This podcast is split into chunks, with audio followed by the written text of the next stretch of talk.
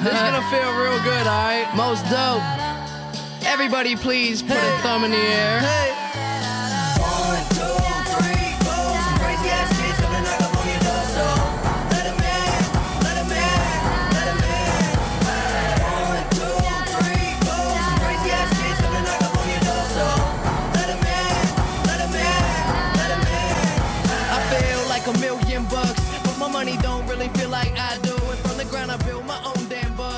Hey everybody, how you doing? Well, that's good. Welcome to Broad Street Hockey Radio. That's right, BSH Radio. My name is Bill Matz. I'm your director of fun and games for the evening. It is playoffs. They are here. Playoff hockey starts today. We are recording this on Tuesday. Flyers play Wednesday. I am amped beyond belief. I think my panel is too. So let's get right into it. Let's lead it off with the fly by herself, Kelly Hinkle. I am, in fact, amped, William, all the way up to 11. I'm fucking so psyched. I might have to add a 12 or 13 to my amp. I it might get there. I'm not going to confirm or deny that 13 might be possible, but so far, I'm I'm real psyched. You can probably It's- tell. It's it's been a long time and we deserve it. That's how I feel. I'm feeling extremely 2010 with this group, and I like it. I have such a problem with that. I don't know why. Because they didn't win in 2010. I know. 2010 were losers. They were losers because they didn't win. This is a whole different decade. This is a whole different team, and they're going to win this year. I'm not From- disagreeing with you. Sorry. I had to argue with Stephanie because, of course, I do. I'm just saying that, like, that's the last time I felt so many good feelings. About No, the totally. team. But 2010 was full of losers. 2020 is not. Mike Richards is not a loser. Well, it turns out a ton of those players were winners. Just you know, Just not, not, not here. here, But yeah. listen, I'm doing a Bill Matt. They were losers. They didn't win. This is a different year. from theathletic.com. Charlie O'Connor. Uh, so one thing that I found interesting uh, out of yesterday's uh, coaches availability with Alain Vigneault, um, which just sort of goes to show you that the like the, the people actually involved in the game were feeling the exact same way we were feeling, like in the heart of uh, of the pause and everything.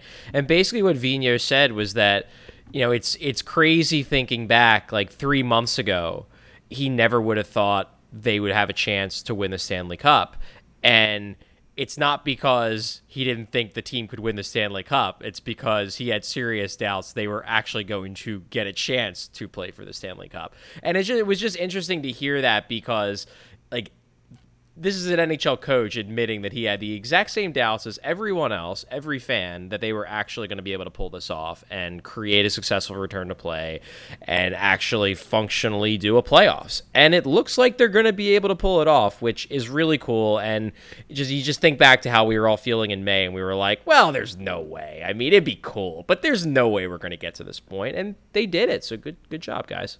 I uh, when you I, I want to continue to give the NHL credit for the way they're pulling this off because it's been very good and like those doubts weren't nuts. College football ain't happening now. If this were to be yelling about sports, I'd talk more about how they're just avoiding, you know, uh, re- allowing a players association basically, but it's not going to happen because of the pandemic. The NFL, God knows, uh, the NBA, the bubble hasn't been as consistent as the NHL. They're doing a hell of a job. Last but certainly not least, Steph Licious D. Steph Driver. So I listened to Kelly Hinkle's interview with the chief business officer of the Flyers. So everybody listened to that. I don't remember his name, but he was the chief business officer. Mike Shane. There we go.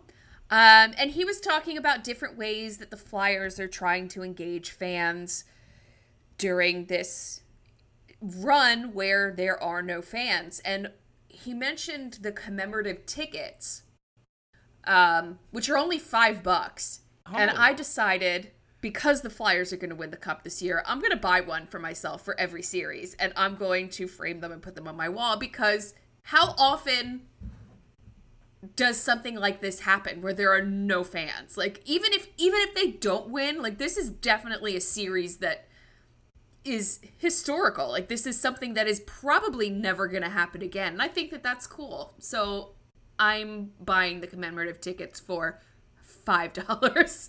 That's actually I saw that and it reminded me of um, when I was a kid. Half my neighborhood was Flyers fans and half was Devils fans. And in 2000, when they got up 3 1 on the Devils, I was just taunting the hell out of all the Devils fans, just crushing them. And like my one rich friend's dad had season tickets to both through his company. And he was like, "All right, all right, tell me what game for the Stanley Cup you want, and I'll I'll give it to you." I was like, "Yeah, I want Game Four because they're gonna sweep it."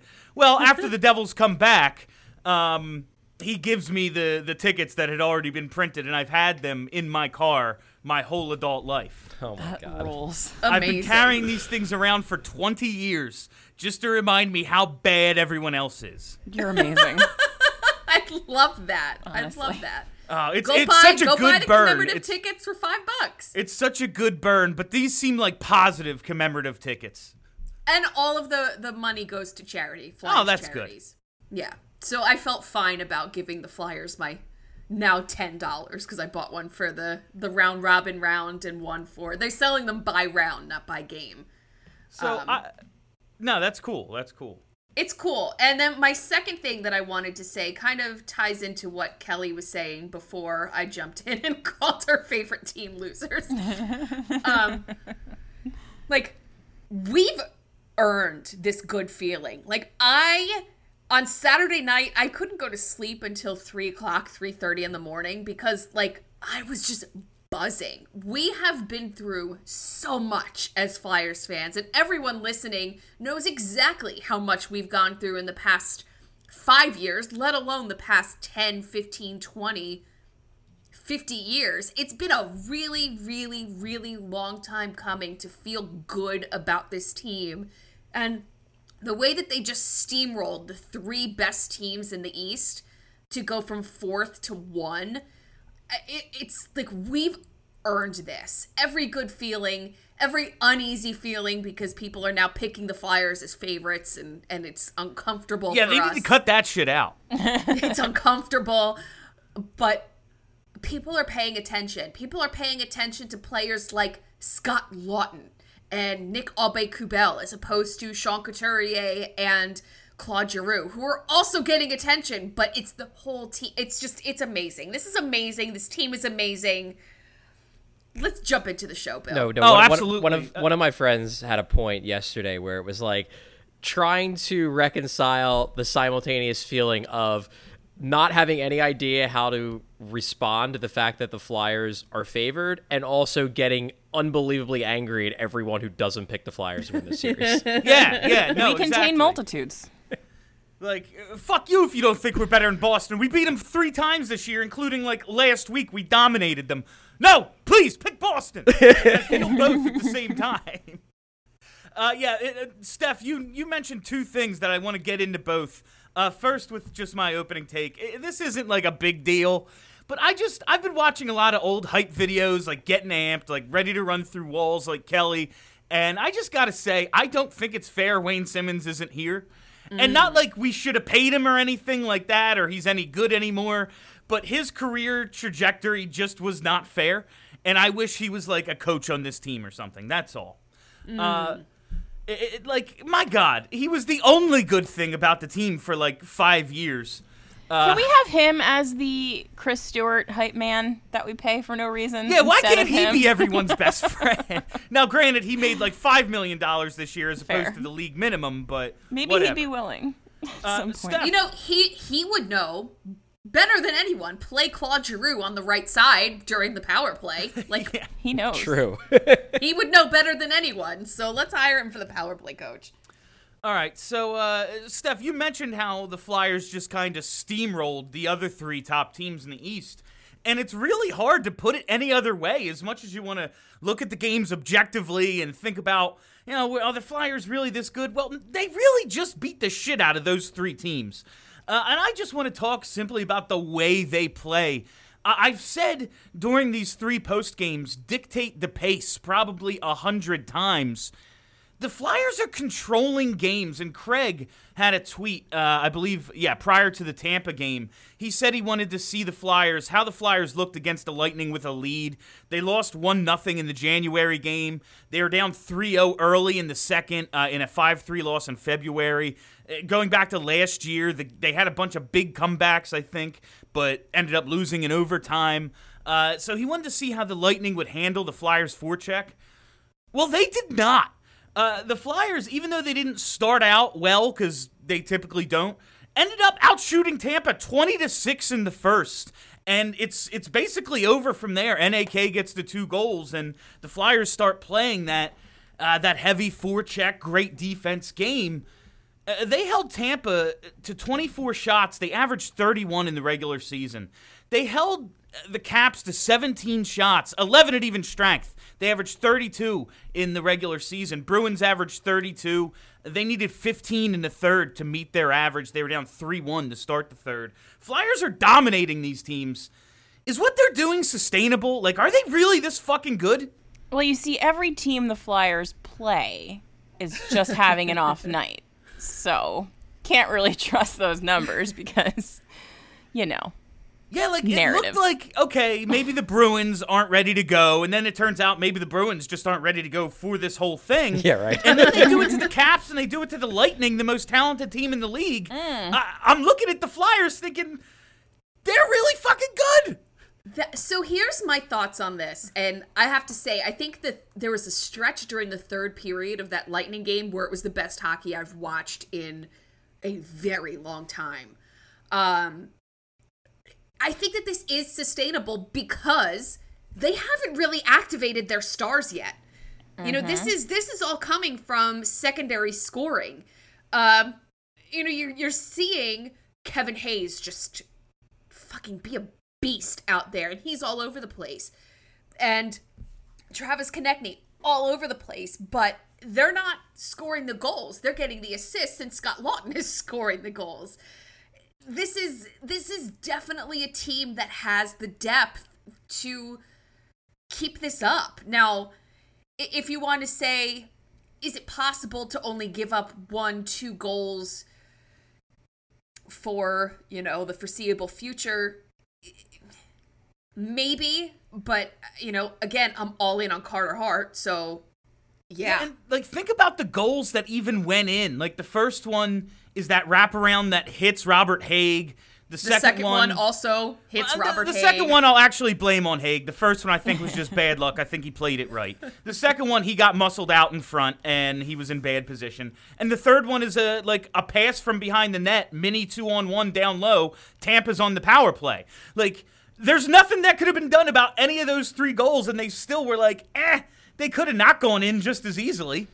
So I'm gonna I'm gonna pump my own tires a little bit here Uh-oh. because I do think that like one one point I made going into the playoffs, which was more a theory than anything else, was that the Flyers had a really good chance of getting off to a faster start in this return to play than most teams because of the experience they had at the beginning of the season, simplifying their game so much that they could just win by playing this ridiculously north south game while everyone else was trying to re remember how to play the creative hockey that they tend to use to succeed. And I think truthfully that's exactly what happened during the round robin. The Flyers were just just running it down everyone's throats and basically the the other teams were like, "Well, what do we do?" and we can't, you know, string together five or six really really tough passes to create our goals. And the Flyers are like, "No, we're just going to forecheck you to death." And mm-hmm. it worked extremely well because all those teams were out of sync. And like are the flyers totally in sync? No they're not. As as steph said the big guns haven't really gotten going. The power play hasn't been working. But it hasn't mattered because the flyers are so comfortable playing this north south straight ahead forecheck you to death game and those other teams aren't that at this stage when that's the only way you're going to be able to dominate teams the flyers are uniquely capable of dominating teams. Now what's going to be interesting to me is as teams start regaining that chemistry that offensive chemistry and it's going to happen then do the Flyers adapt? And that's why I liked what I saw in the Tampa game so much because yeah, the power play didn't didn't get going, but you started seeing the Flyers hitting on those creative passing plays again. You know, you saw that setup, that that whole sequence that ended in the Farabee goal you know, with Couture outworking Cirelli, Ghost like doesn't even hesitate, just sends that cross pass over to Farabee, you blast it. And like this was the first game where the Flyers were not not just out of nowhere having a good play that ends in a goal, like the Laughton goals in the uh, in the I think it was the Washington game, but they were consistently creating dangerous offensive opportunities via the pass.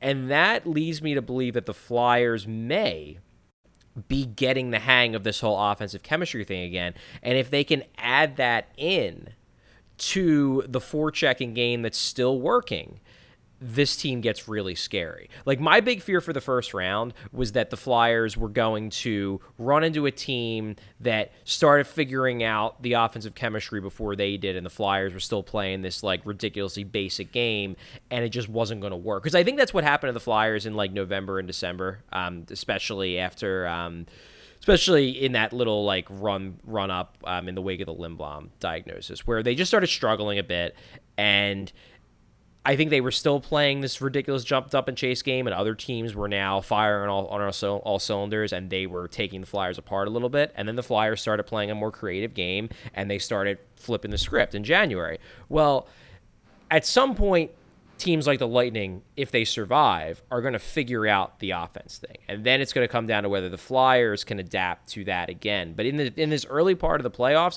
I think the Flyers, this simple game they're playing is it's it's perfect for this, and we saw it in the round robin. They just were running over these teams that, on paper, might be more talented than the Flyers.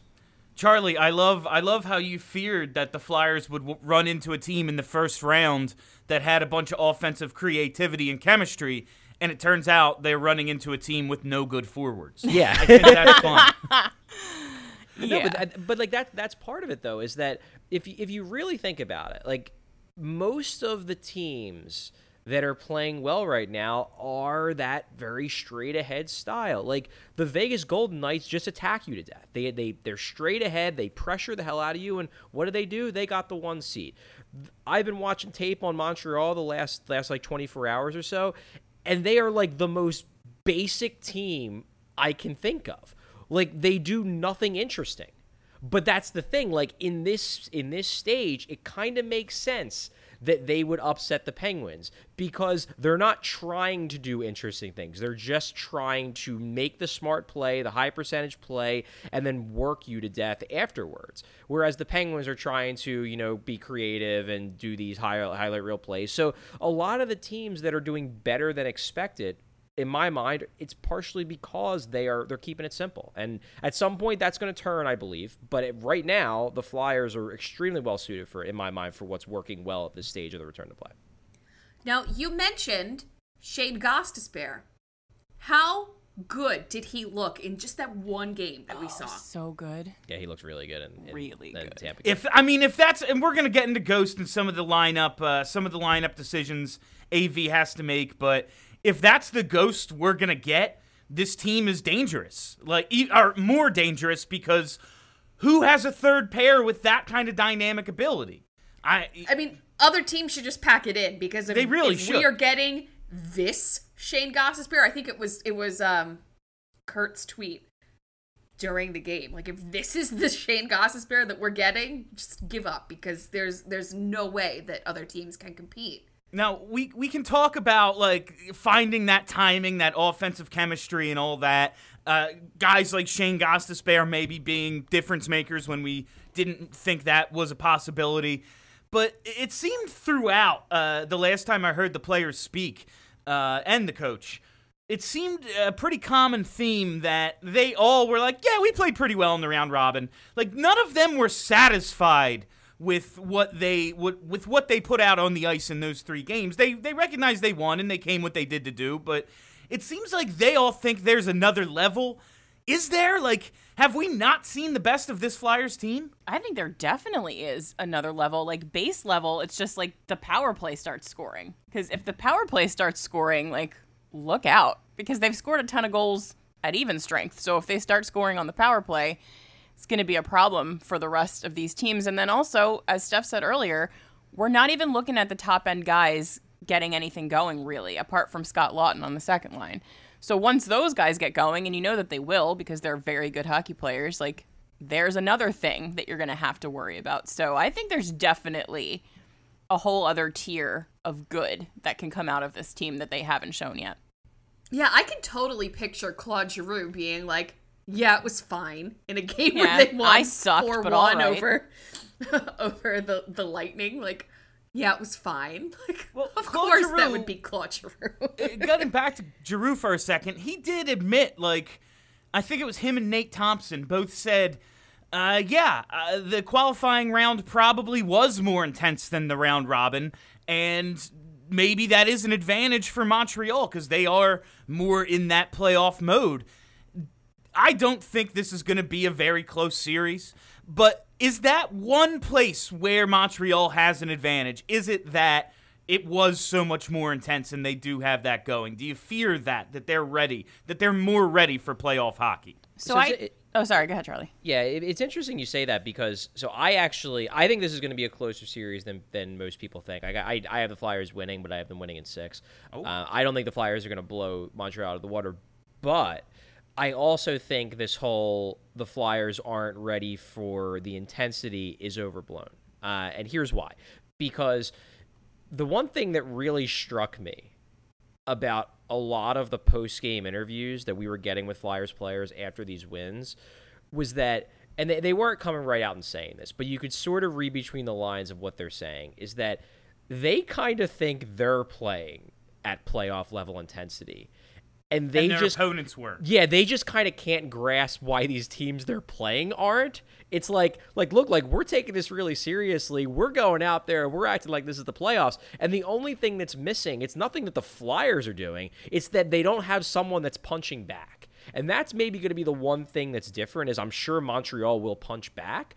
But uh, like, and yeah, probably when they get into a dogfight with someone, the the Flyers will then have to up their level naturally. But I think that's going to come naturally. I don't think I don't think having like it'd be one thing if they were playing like Boston and they were just like I don't know whether Boston's just bad now or if they really just didn't care. But they're they to me could have some real trouble kicking into high gear. The Flyers are already kind of kicking it into high gear. They just need that little extra push. They need that little push from the other team that says like, okay, we're serious about this too. And then I think the Flyers will find that extra gear. But I think it'll be easier for them to find that extra gear because they're already playing at a high level. Like they just need someone to push them a little bit more.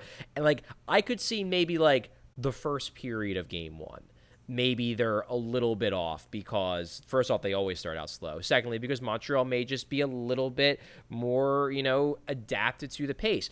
But I don't think it's going to take very long for the Flyers to catch up because it's like, "Oh, this this is what it feels like to play a team that's actually acting like this is the playoffs." Okay, let's match them and then there we go. So a thing that's interesting about that is that I talked to some Habs people yesterday um, ahead of the series, and one of the things that they kind of said over and over again was, "I I wonder how the Habs are going to be able to do against a team that isn't just rolling over and dying." Like their like their thought was that Pittsburgh really wasn't putting up as tough a fight as they expected them to. And they're wondering how they're going to do against a team like the Flyers that's very clearly kind of firing on all cylinders to start out with. So I'm not entirely sure that it's going to be that big of a, a difference as far as intensity levels go because the Habs fans don't seem to think that they had much of a fight from Pittsburgh at all. I just like I can't live in a world where people are taking the Montreal Canadiens seriously. Like they have no business even being in the postseason. They were what the the The twenty 12, fourth, yeah. 12th team, yeah. but like out of the entire league, number twenty four. Like I know, but they got some stuff.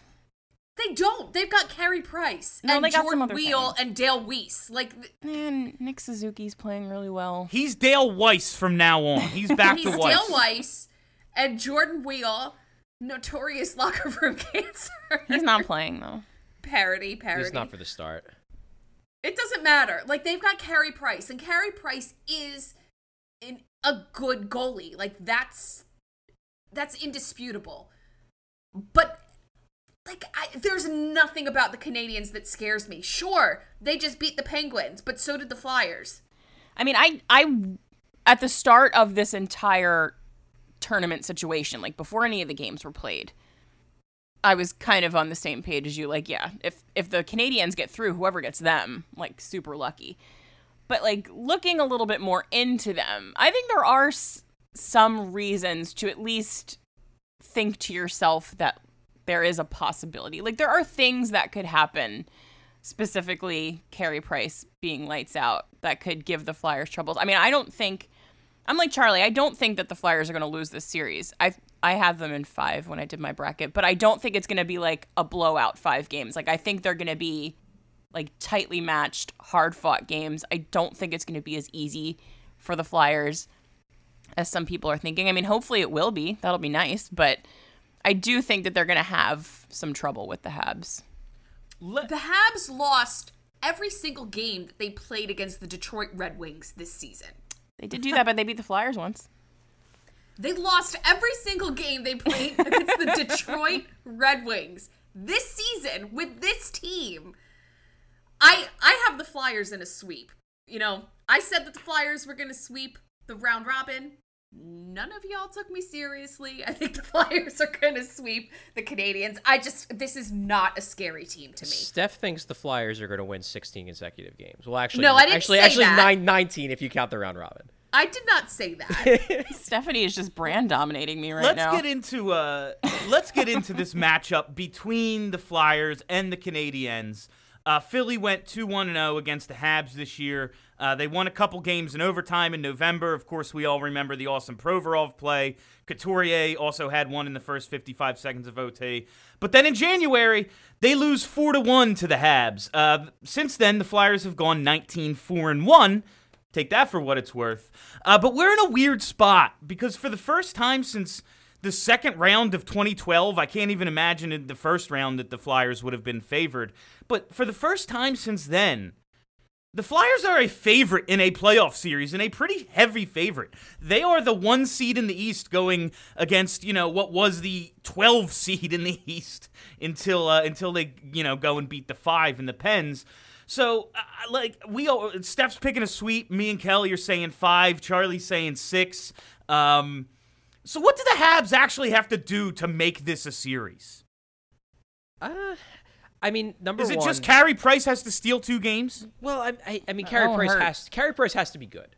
Like, th- the thing is, if if Carey Price is as good by the numbers as he was against the Penguins, then the Flyers basically need Carter Hart to be really good too, which isn't out of the realm of possibility. But Carey Price was really freaking good. Like, basically, it, on average, he stopped 1.4 goals above expectation across the four games, which means that every two games he was basically preventing an extra three goals from going in the net.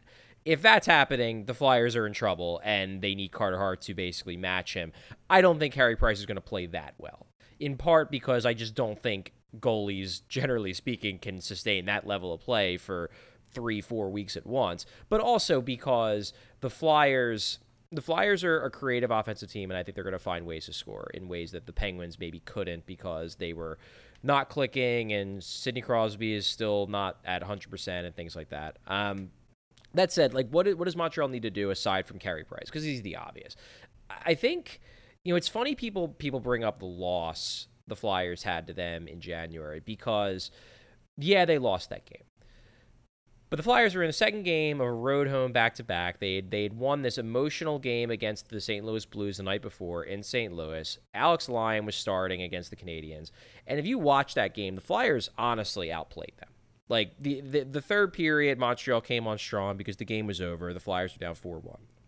But the Flyers were the better team in that game. I, I rewatched that game last night, and there was nothing in that game that worried me.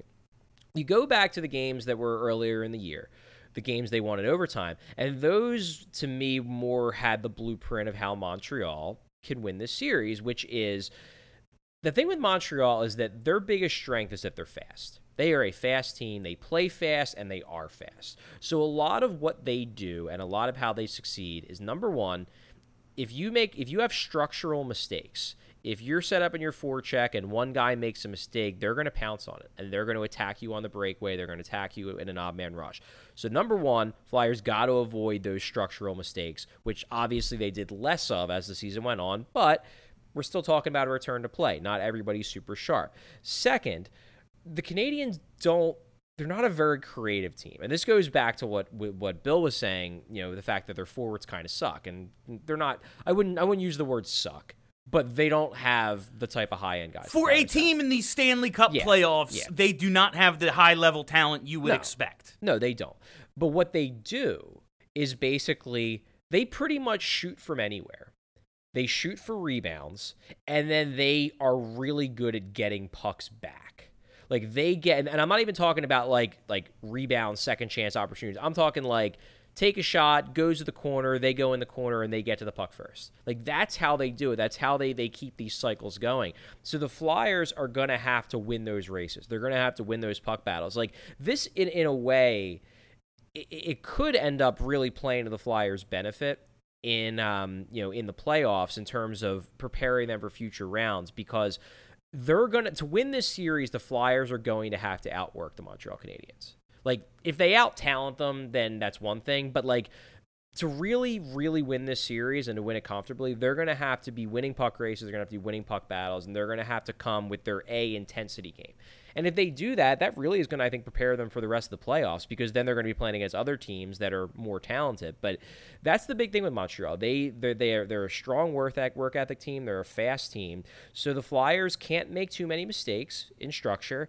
And they gotta really, they, they can't be lagging. They have to be racing to loose pucks. They have to be giving it their all in puck battles. And I think they're going to do it.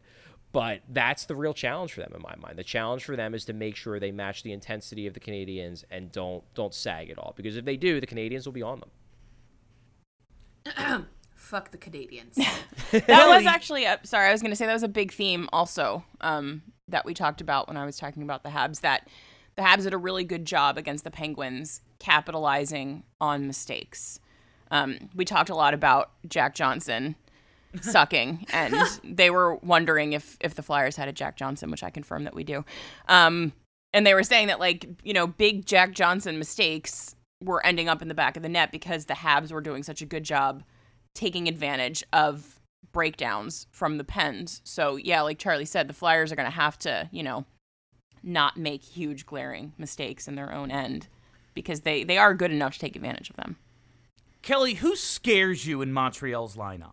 Suzuki because he's really fast and good and is scoring goals. So, and they also did a thing. Um, I think Charlie talked about it in his article that um, they broke up their top line in the Penn series. They kind of started to spread around the talent a little bit. Um, and from what I've gathered, Suzuki is playing extremely well. He's kind of the guy that is going to kill you if anyone's going to on the Canadiens right now. And then Carey Price. Always.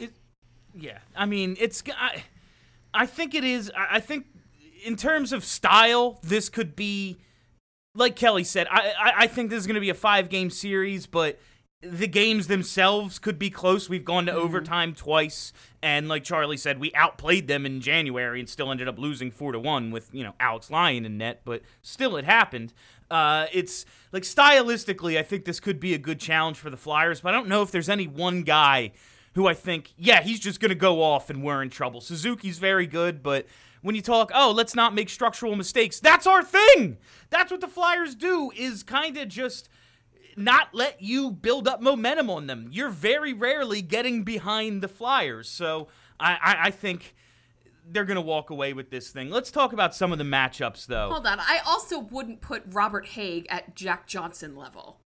Oh, I mean, Jack Johnson is is an abomination, and also Robert Hagg. If Shane Gostisbehere continues to play the way that he is, Robert Hagg isn't going to play in a game. I mean, here's hoping, but you never know. And like, yeah, Robert Hagg like doesn't do a ton, but I wouldn't say he like ever makes huge glaring mistakes all that often. Except for when he's scoring goals for the other team. But that was just the own round goaling robin. twice. No, I, I would I would agree with that with with Bill that I don't think that Hagg like the Jack Johnson love on the part of the Penguins coaching staff is mind boggling to me mm-hmm. because he gets killed possession wise and he makes all these glaring mistakes that are just awful. Whereas with Hagg, I get it a little bit more because yeah, he gets killed possession wise, but like there's a soundness to his game. Like he's a death by a thousand cuts type of defenseman. He's not a guy he, like there's a difference between a Hagg and a McDonald. Like McDonald McDonald was bad possession wise and he would make these awful mistakes, whereas Hagg is just kind of bad possession wise. And if you put him with Justin Braun, like the whole reason why the why that third pair is bad possession wise, and it's not even that bad. I think it finished with like a, a 49% expected goals percentage, which which for a third pair is it's fine. Um, that was all because they just didn't create anything. Defensively, they were good. It was just, you know, the those formulas are formulas. It's offense divided by you know total total uh, you know expected goals on the ice. And the Flyers didn't create much, but they also weren't giving up much either. So it, it's one of those things where like Hagg maybe hurts you there, but I don't think he's going to kill you. And I agree that if he is, if he does start to kill you, then I don't think. And, and I don't even think it's a foregone conclusion that he starts the series in the lineup, considering how well Ghost looked on, uh, how good Ghost looked in uh, in That's the what Tampa I game. just said. But what I'm saying is that if he does, if Hagg does start, I don't think they will hesitate. Like if Hagg has a bad game one, I don't think they'll hesitate to put Ghost in. Whereas Pittsburgh, you know, Jack Johnson had a bad games one through three, and they kept using it. I don't think the Flyers will be that patient with Robert Hagg. I hope not. Once again, Charlie O'Connor stealing all of my ideas. Uh, we're gonna what we're gonna do right now is take a quick break, and we'll be back on the other side. Talk about some matchups, talk about the power play, talk about Hart versus Price. That's all coming up right after this commercial break. All right, everybody, here we go. Uh, we talked about the next level the Flyers have to get to, and really, the simplest thing they have to do to be even better than the team that swept around Robin uh, and earned the number one seed it's it's very easy. It's the top line starts scoring goals. I think they did a great job of canceling out other top lines. You look at the possession numbers from that Boston game. My God, it was it, it, it- Boston should have been embarrassed by the way they got owned. Uh, the perfection line wasn't so perfect in that one, but. We're looking at Couturier, Voracek, and G. Uh, has two assists, Voracek one assist, G zero points. That's all they put up in those three games if you were to say like, oh yeah, your three best forwards aren't gonna score, and we're gonna get you know the number one seed, that's pretty awesome. But they're gonna need to start coming through on offense, whether it's at even strength or on the power play at some point. What's going on with them? Do you think it's just it's cool they didn't and they will, or is it a concern that they haven't produced any offense? Quite honestly, I could not care less at this point. Because the Flyers are, are winning games. They'll get it together. I could not care less that they didn't score. I'm going to be interested to see. I feel like with the three teams that we played in the round robin, there's like a very defined and extremely talented top line that Sean Couturier and the rest of the top line have to be matched up against in order for the Flyers to win those games. I'm wondering if Montreal's lack of like a clear top line full of dynamic offensive talent, like without having to shut down someone, you know, like the perfection line, is the Couturier line going to do better offensively? I'm assuming yes, but I don't know. I guess we'll see. I mean, the big thing with this series, as we already talked about, is that the Flyers have better high end players mm-hmm. than, than Montreal. So that's the easiest path for them to win the series. Is that Couturier and Giroux and Voracek, who looks like he's probably going to play in Game One. He was practicing yesterday. Um, connect. What happened to Voracek? I know they're not telling us anything, but like I don't remember him getting hurt. So it looked like um, at the end of the, uh, I guess it would have been the Thursday game against the Capitals. It looked like as he was leaving the ice after they left the bench uh, after the final buzzer, it looked like he was like flexing his uh, his right shoulder. Um, it did. He didn't look terribly hampered in his final shifts, and I watched them. It didn't seem like there was anything that uh, you know any hit or anything that that led me to believe that that's where he got hurt but it did look like he was kind of trying to loosen it up a little bit and it looked like you can't fully tell obviously i'm not in the bubble it looked like rather than go to congratulate brian elliott as they do you know go over to the net and bump him on the head or whatever it looked like he turned and went straight to the locker room so if i had to guess i'm guessing it's something to do with that i don't know for sure but just looking at the visual evidence something to do with that but again, he's practicing. The guy doesn't miss games. I think he's going to play. Getting back to what I was saying though, the Flyers just have such uh, such a an advantage from a high end talent standpoint that that's where like if if this series is a sweep, it's going to be because the power play starts clicking in game one and the Couturier line just runs over everybody. And I don't think that's out of the realm of possibility because I- as as as Kelly said, like like I understand why Montreal moved to no off the top line. I get the importance of depth. Like, look at the Flyers. But you're going to put Sean Couturier against Nick Suzuki, a rookie? Like, th- hmm. that's going to be your matchup? Like, good luck, kid. That's adorable. That's the cutest thing I've ever heard. I I'm not not- like in terms of offensive production. I think the power play will eventually get going because this is what power plays are. I, I always compare them to power hitters. When they're hot, they carry you for two weeks. When they're cold, they're swinging at sliders in the dirt, and you're like, what the fuck? But you just take the good with the bad. The fact that they didn't score a power play goal in the round robin leads me to believe that they're due, and they will score a bunch eventually. Something that does concern me, though, and I, I, I hate to go down this path because I want to be positive, and I'm I'm picking them in five. I think all things are good. Claude Giroux has a little bit something to prove in the postseason. In his first 47 career playoff games, 53 points. In his last 12, in his last 25, 12 points. Four points in his last 15 playoff games. I know these are small sample sizes. I know Claude Giroux's a good player. I know a lot of things went wrong in these previous playoff series that led to him not producing.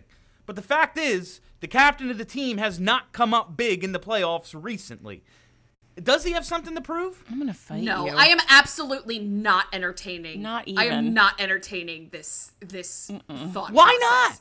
Because it's ridiculous. His numbers are ridiculous, ridiculously bad. It's ridiculous. Are When you? was the Are last- you? Go on. Go, Kelly. Go no, I was just, just gonna saying. say like the last time we were in the playoffs, it was a hack team, and they shouldn't have even been there. Like, let's not. He shouldn't pretend- have scored a goal. Look it. I'm not. We're not doing the Claude Giroux as a bad captain and a bad leader. I'm not saying he's a bad captain. I'm saying doesn't he have a little bit something to prove coming off of a bunch of bad playoff series in a row? No. Next question. I, I'm I'm I'm legitimately not entertaining this bullshit radio argument. I We're mean, not. like- we are not doing this. if he was like generally shitty, then perhaps. But like, I think we've had this conversation about 10 million times about Claude Giroux that like he does a lot more besides the scoring point stuff. Like, he's not playing poorly. I don't think. Would So- anyone say he played well in the Washington or Penguins playoff series? I wouldn't. I, don't just don't know. I, I. I don't love the idea of like lumping them all together. Like, do I think Claude Giroux needs to play well? Yeah, it would be great if Claude Giroux plays well, and I'm rooting for him to play well, not just because it would help the Flyers a lot, but also because I just want to. This I want this narrative to fucking die. Um, like that's that's I the would love primary for him reason to produce. but I just I don't like the idea of being like, well, he wasn't good in the last few playoff series. Like we're literally lumping like like a week and a half in 2018 with a week and a half in 2016 and then however long that Ranger series was or whatever and being like they constitute a trend. Like there's just to me you can't like that's the to me that's the epitome of cherry picking.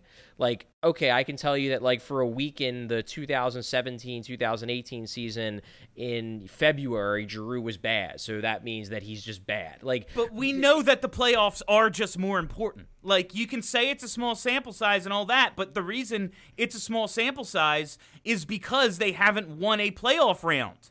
Because in part he hasn't done his part. Like but he's done, but all- he's done, but he's done his part before. So I just I, I don't know why it's like well what did just did something just change in in 2016 or whenever we're, we're arbitrarily starting this Claude Giroux is bad in the playoffs thing? Like no he's still the same guy. Maybe he's a little older. But to me it's like if, if you're gonna if you're gonna look at playoff production I feel like you have to look at the whole thing. I don't love the idea of arbitrary endpoints saying like well from you know 2008 through 2013 he was a great playoff player, and now he's magically a bad playoff player. No, you look at the the entirety of the resume, and you could say Claude Giroux is a pretty darn good playoff player, and that's what I would use to to predict what is likely to happen in the playoffs this time, not the last couple playoff series. I want everybody to give me their ob- objective opinion on Shane Gostisbehere. Like, how good do you think he actually is, and how much better do you think he makes the team than Hagg? Are, we're just glossing. We're just we're done with you. You told me we're Giroux. moving on five minutes ago. I'm now moving on. Everyone made their point. Remember when you said that Claude Giroux's career was over? Yeah, he looked like he was trending down. He came back from the injuries. It's it Yeah, was th- very nice to see. This argument is worse than that. Is all I'm saying. Um, so Shane Gostisbehere, um, it, now it looks like he's back on form. I mean, he makes the team thirty times better than Robert Hagg does. 30 seems like a fair, like 42% better with Thank Shane you. Gostisbehere. It would be a lot of fun if if Vino decides to roll. God, I hope he game one. does. I just like my hunch is that he won't, just because it really did seem like it really did seem like they were kind of setting it up for Robert Hagg to be the the defenseman who goes in the start of the playoffs, just because the entirety of camp goes on a pair with Friedman. You know, he Hagg played in the first two round robin games. Like it just seemed like that's what they were setting it up for. But man, Ghost looked good on Saturday. Like that was that was Shane Gostisbehere, and you know I, I- I guess there's probably two schools of thought when you look at this matchup as to putting Ghost in. Like to be clear, I, I think Ghost should be in because I think he's the better player. But I talked about the things that the Flyers are going to need to do to win this series and things they're going to need to avoid. One thing they're going to need to do, which Ghost helps out big time, is they're going to need to take advantage of that high end talent advantage, that ability to be creative and to create the types of chances that the Canadiens just can't. They're just not able to create. They're, they don't have the ability to do it. Ghost 100% helps the Flyers there. I mean, that pass that he made to Farabee in, in the, the Saturday game was, was so was- good. It was it was just it wasn't even like he didn't even think. That was that's great Shane Gostisbehere because that's Shane Gostisbehere not overthinking. Like No, I, don't, how I don't even think he I don't even think he accepted that that puck. He just like basically just slap passed it across the ice to Farabee. That's Shane Gostisbehere. At the same time, if Ghost has a flaw, it's that he can sometimes fall out of structure. And against this Canadiens team, they will kill you if you fall out of structure. So that's kind of the back and forth. Do you do you take the big time advantage he gives you in terms of offensive creativity and take the risk that he might fall out of structure a couple times and give up a breakaway? I would take the risk, but that's if they go with Hagg, it's that that second half of it is is why they go with Hagg versus Ghost, I think. That's I when when Hagg played the second round robin game, he played the two in a row. I was like, oh, so Ghost really isn't in this thing. Like it's it's Hagg. He's in the lineup. Yeah, and then he just that pass. I can't. It's exactly what you want to see out of him. We talk all the time about what's what's his problem. He's too critical of himself. He loses uh he loses confidence in himself. That was the most confident I've seen Shane Gostisbehere since 20 eh, what 2017 18. Like he just looked like that's that one dynamic play and he made other plays. He had the uh uh, the shot from the point that uh, that got put in. So he just looked more like himself than he than he has in a long time. If he's back, like okay, yeah, it was my knee. Now my knee is okay. Everything's fine. Man, he makes the team so much better. I just want to see him play more, but it's the playoffs. It's not try guys out time. So I I'm very interested to see what Alain Vigneault does because it will take faith in yeah, Ghost is the guy I've never even coached before. He's this guy I heard about and maybe coached against a few times, but it never got to see this season. It'll take his faith in that to get him in the lineup, especially for a game one. I'd love to see it, but is there something to he and Braun just not maybe being a perfect fit for each other? You think they are, but they haven't been. Oh, I thought Steph was going to say something. I do. I do wish that pair worked better. And I wonder if it would if it got a lot of time together, but like you said, you just don't have the time to figure this stuff out right now. It's got to work kind of immediately. And if it doesn't, you have to adjust. I just don't I I mean, I understand why you would plan for Hagg at the start, like that would be the guy that you're going to assume is going in, but I just don't know how you watch that game against Tampa and not be like, "Oh, no, never mind. We're going to go with this one cuz this was way better." But, you know, coaches.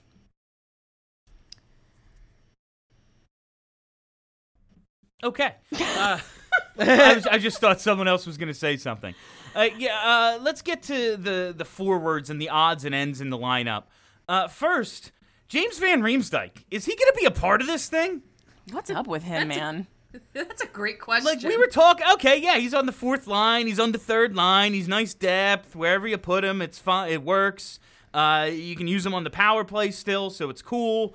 But uh, they don't seem all that married to JVR. Is he already a Kraken? I I don't I don't know.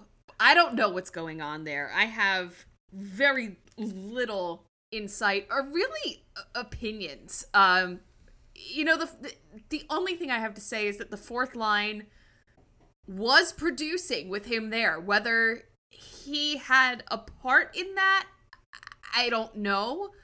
Um but you know, I definitely don't want to take away from NAK, but you know, maybe JVR had a part in that. I have no idea. Um I I don't know. I don't know what's going on with that dude.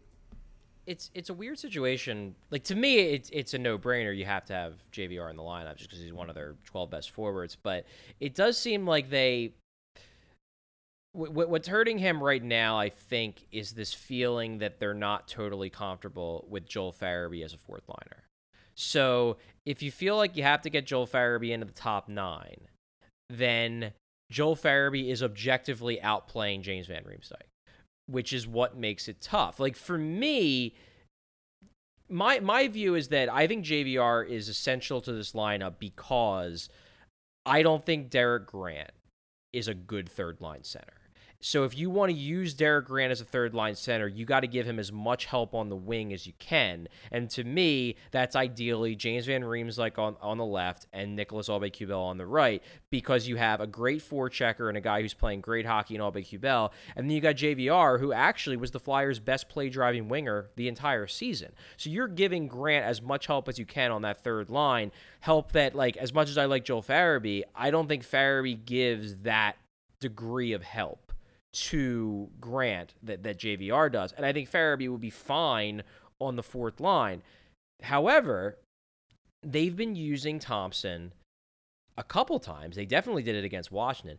They used Thompson as something of like a secondary shutdown line. They used him a lot against Ovechkin. And the concern might be that they don't think Farabee is ready for that on the fourth line. So if you're looking at it that your fourth line is Bunnaman, Thompson, and and Pitlick, and they're your secondary shutdown line. And you got to keep that first line together. You got to keep that second line together. That leaves three wing spots for James Van Reems, like Joel Farabee and Nicholas Aube-Kubel. And truthfully, JVR is playing the worst out of those three guys right now. So that's what makes all this tough. It comes down to how you're going to use that fourth line, and um, and then just how desperate you are to keep Joel Farabee in this lineup. Those are the two things I think that are working against JVR right now. Uh, like JVR, we can talk about how he kind of had a, a down season numbers wise. He ended up playing 66 games, same number as he did last year. Uh, he scored eight fewer goals. But Charlie just talked about how good of a play driver he was this year. And honestly, if you watched, he created more scoring chances than anybody on the team by like a large margin.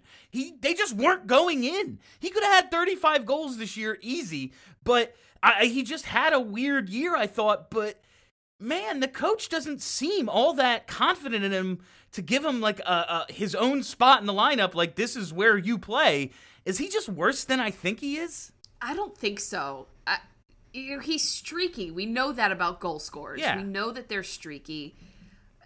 Like I said, I just have no answers. I I can't like Derek Grant is our third line center, which is just suck. I I don't know, man. It's a long ass cold streak. That's all I can say. I've had about enough of it. I, I thought Like, you've always hated JVR. It's true. I have a historical hatred in my heart that's hard for me to ignore. I thought JVR looked good in the second period of the Saturday's game. I thought he was making plays. He was setting up guys for chances. I thought that was the best he looked since, in my mind, since the start of camp. Like I, I, I had a like I wouldn't say I had a disagreement, but like I don't think JVR has looked good since the start of camp. Alain Vigneault has said a couple times that he thinks JVR was good in camp. He just hasn't been that good in Toronto. But I do think that Saturday on the second period of Saturday was the first time I was watching the JVR that we were hoping to get. The thing is, is that Farabee was great the whole game.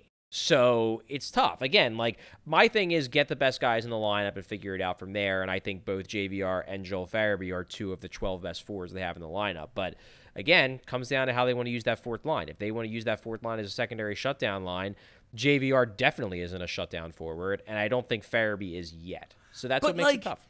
Is Connor Bunnaman actually a shutdown forward? I like the guy. He's a nice little fourth liner. Uh, I think He doesn't. He doesn't. He doesn't cheat though. That's the thing. Like like JVR can cheat a little bit. You know, Okay. he can cheat for offense. Bunnaman knows his role and plays it, and he's a better skater than I think people give him credit for. He improved a lot in that area over the Oh, summer. So. and he gets he gets in on the forecheck and and does very well, uh, Yeah, quite a yeah. bit. I don't have a problem with Bunnaman in my lineup. I just think they have 12 better forwards. But Exactly. Whatever. I'm not. th- Again, these aren't things I want to spend a ton of time on because we complained about this shit enough when they were bad. They're good now. The coach is good. I'm not going to question it. So I want to move on to uh, Price versus Hart the uh, one of the best goalies of this generation against a, a kid who grew up idolizing him in in in Hart. Uh, man, I want to tell everyone to just take all the unders in this series, but I don't want to be held responsible if this shit turns into the 2012 Penguins series all over again. But if you're gonna ask me what I'm doing, I'm hammering some unders in this one. Uh, is is this just going to be a low scoring series because of these two and how good? Like Price is playing phenomenally uh, through the round robin. Hart looks like everything we ever wanted him to be. This is going to be like a three to one, and that third one's an empty netter every night kind of kind of series. Maybe. In the handshake line, after the Flyers win the series, Carey Price is going to give Carter Hart a sword. I am And here it's for going it. to be it's going to be the ceremonial passing of the torch. I was just gonna it's say. going to be. I'm here for Radko. the passing of the torch narrative in this series. Let's do it. Except it's going to be a sword. As was predicted. As was predicted. Poor Radko Gudas never got his sword. He couldn't be trusted. I I probably uh probably a low scoring series, but um I I don't I hesitate to say that on the Flyers side because yeah, Carey Price is really good, but so is our offense, and there's really like no stopping the the offense right now. I uh, not making a decision. I mean, most they're- playoff series are low scoring. Yeah, that's true. It'll be one thing that's going to be interesting for me is that, like, and I guess this wasn't across the board, and maybe you started seeing it f- turn the other way, especially in Game Five of that Toronto series. They called a lot of penalties in those play-in games, Yeah. and I'm curious to see if that's going to carry over to the uh, to now the actual playoffs. Like it's possible that the the officials looked at it as like, oh, these play-in rounds aren't really the playoffs. We we gotta you know impose our will and and show show them who's boss because this is basically just the prelims. And then this round is where they're going to be like, okay, now we're to let them play like it's playoff hockey. Uh, but it's going to be interesting. It's going to be something we're watching for today and then uh, and then tomorrow leading up to, to the Flyers game. But I think there's going to be I think there's going to be some games that are low scoring, but I think there's going to be a few games in this series where the Flyers just blow up. Like a few games where the Flyers score four or five goals because they just have that ability. Especially the big the, the big X factor here is that power play. If the power play starts clicking, the Canadiens are in real trouble. Yeah, because their the PK Canadiens- sucks. yeah, the Canadiens penalty kill is bad. It was bad. I mean, like they didn't give up a ton of goals against the Penguins, but like they gave up a lot of chances, and they gave up a ton of goals in the regular season and a ton of chances. Like if the Flyers can get that power play going, this could be a really short series because of the high end talent advantage. And that- Montreal was in the box a lot Yeah, well, everybody was. Everybody in the, in the play-in series, but like really Montreal. Yeah, yeah. I mean, well, they were chasing around a superior, like, a ta- more talented team. That tends to happen. So there's a lot of X factors here. The power play to me is a big one because if the Flyers power play gets going, then that it's just the power play is all about talent. And the Flyers have more talent. So if you get the power play going, that talent gap becomes even more obvious. And you know what I really want? And this this goes back to I guess maybe just the idea of winning a series because they haven't won since 2012. But I want the Flyers to be ahead in a series. Yeah. It, it feels like every, every series they've played, except for I guess that Devil series they won Game One in 2012. But like the Ranger series, they were always coming back from being down a game. They kept responding, but they never were, were taking over a series. The Yeah, they were playing series- that every other game, and when Yeah. it's you know a seven game series, you're gonna eventually be eliminated, and that's you know yeah, like happened. just win game one, win game one, and let Flyers fans feel, you know, again what it feels like to be confident in a series, not feeling like you always have to respond. Like don't don't be a counterpuncher. Take the take the first punch. Yeah. Don't worry, they will. All right, I know Charlie has to get going soon. He's got the media availability, so we're gonna wrap this up. But I I listened back to our qualifying round and the play-in round and all the, all this all the predictions we did from the first round, the pre-first round. And we didn't do a great job of actually making picks. We just kind of like made fun of all the teams, which is on brand. So I want to make sure we actually make our picks, and I'm gonna like make a spreadsheet, and there are going to be consequences for this. Uh-oh. Someone's going to win this prediction game, and something will happen. Uh, someone's going to lose. We're actually going to do that this time. So I want to run through all the series and uh, get the get the predictions started here. Uh, Flyers Habs we've been through. Steph said Flyers sweep. Me and Kelly said Flyers in five. Charlie has Flyers in six. So let's get to the uh, the big rematch everyone's looking forward to. David versus Goliath, Tampa versus Columbus. Columbus has a whole bunch of slingshots. Do they do it again? Nah, I got Tampa in six. See, I think Columbus is going to do it because Tampa's so injured. Yeah. And Yeah. Columbus is in their heads. I think it might go to seven, but I think Columbus is going to do it again. I refuse to pick them. I'll go Tampa in six. Hot damn. I, agree. I agree. Hedman hurts, but eh, I mean, I just think that I think Tampa is is they want revenge, and I think they're going to get it. Yeah, this I, I'm getting a very from Tampa. I'm getting a vibe of Boston in 2011, where they were like they had not only wanted to beat us, but like really show that last year was a fucking fluke. Uh, Tampa in four. I'm picking. Um, Four. Yeah, All right. they're so much better. Like they're know, so but- much better. Caps Isles. Wow, this is this is a the the Barry Trotz Bowl. Caps in seven. Caps Isles and in seven. Ew. Isles and seven. Hate I like you. I, I I don't think the Caps are good. Me I'm sorry. neither. I know, but I, hate the Islanders, so I have to pick the Caps. Steph. Um, yeah, this is one that I really just don't give a shit about. Um, Caps in six. God, I hate that though. Oh Um, God, I hate it. I'm saying Isles in six. All right. Trotz we're is just going to frustrate his, his old his old team. Uh, Carolina and Boston. This is like the only real interesting series in the East to me. Uh, like other than Flyers, Habs, but you know that's us. Uh, I can see this one going either way. Dougie's coming back. It got it. It just got announced before the show. What do you What do you guys think about Carolina and Boston? Canes in six. Carolina in five. Ooh. Spicy. Charles. Um, I I want to go with Carolina, and I know it, it just Boston is the better team. I'm going to go Boston. How in six. dare you doubt the Carolina Tulskis? I'm having trouble with this one simply. I'm having trouble with this one simply because of the goaltending disparity, and I think that will ultimately hurt Carolina, but not in this one because Boston's just playing poorly, and I don't think they're going to be able to flip a switch against a team that is coming off of a series victory. So I'm saying Carolina in six. Woo. All right, let's head out west. Vegas, Chicago. I think this could be a fun one stylistically, but Vegas is a lot better. How do you think it goes? Vegas, in Vegas in f- five. Vegas in four. I think this is a sweep. I, I think I think Chicago is trash, Yeah. especially defensively, and Vegas is just going to eat them alive. Same Z's. Vegas in four. I'll say Vegas in six. I think Chicago's experience gives them a little bit of something, but Ew. it's not going to be particularly close. Colorado, Arizona. I'm just going to say it. Avs in four. What do you guys think? I got Avs in six. I was being generous. Ugh, I love the Coyotes. I love them, and I think that they're starting to put something together. So, like, you know what? Fuck it. Fuck it. My uh, my gut says Arizona in seven. All right. God. I'll say Avs in five. Man, if Arizona wins this series, that's just another. Like, I keep looking for teams that could potentially beat the Flyers. And, uh, man, if, if Colorado's out, I know. ooh, baby. It's good. Because that's my Stanley Cup final. Uh, Dallas and Calgary. Man, this one, I don't. This is the one I don't give a shit about. Calgary in six. Let's Dallas. go- Dallas. Let's go in six. Ronaldo's.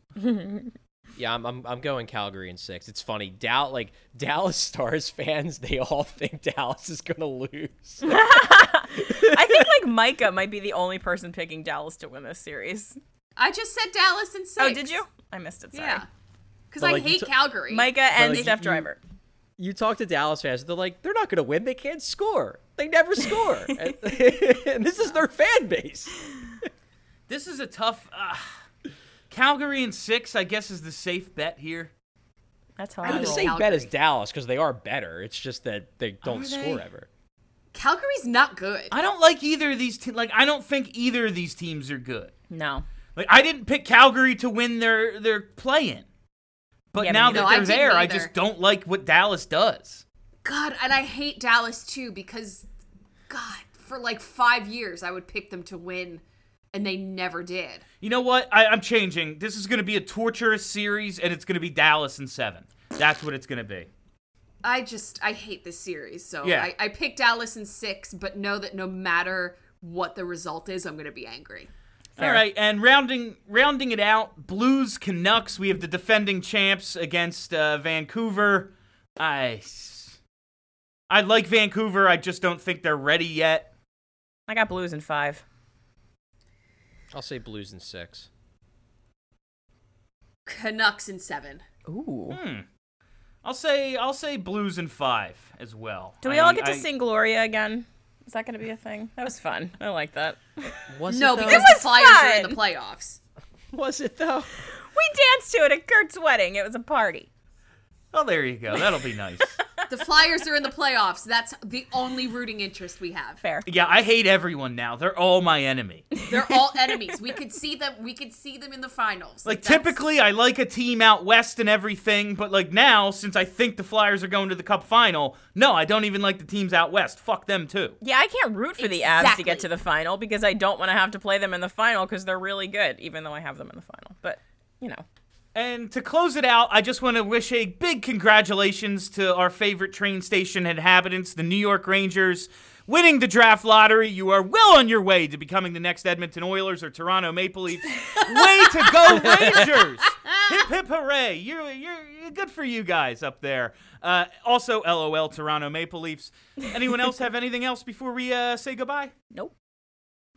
And that is all the time we Wait, I have for you. What's I thought I had something. Shit. No, I definitely did have something to say. Crushed it. Fuck. Fucking I'm doing great, brain. guys. I definitely had something else to say at the end of the show, and This is extremely Steph Driver. sure. Send it to me in a uh, send it to me in a voice message whenever you remember, and we can put it in at the end, like after the closing credits. because I absolutely did have something to say. And all right, great. We're we're doing great. all right, yeah, like after night, the "Are you ready to talk about sports?" Like then Steph's idea five minutes later. Record scratch. Insert Steph Driver's Yeah. idea.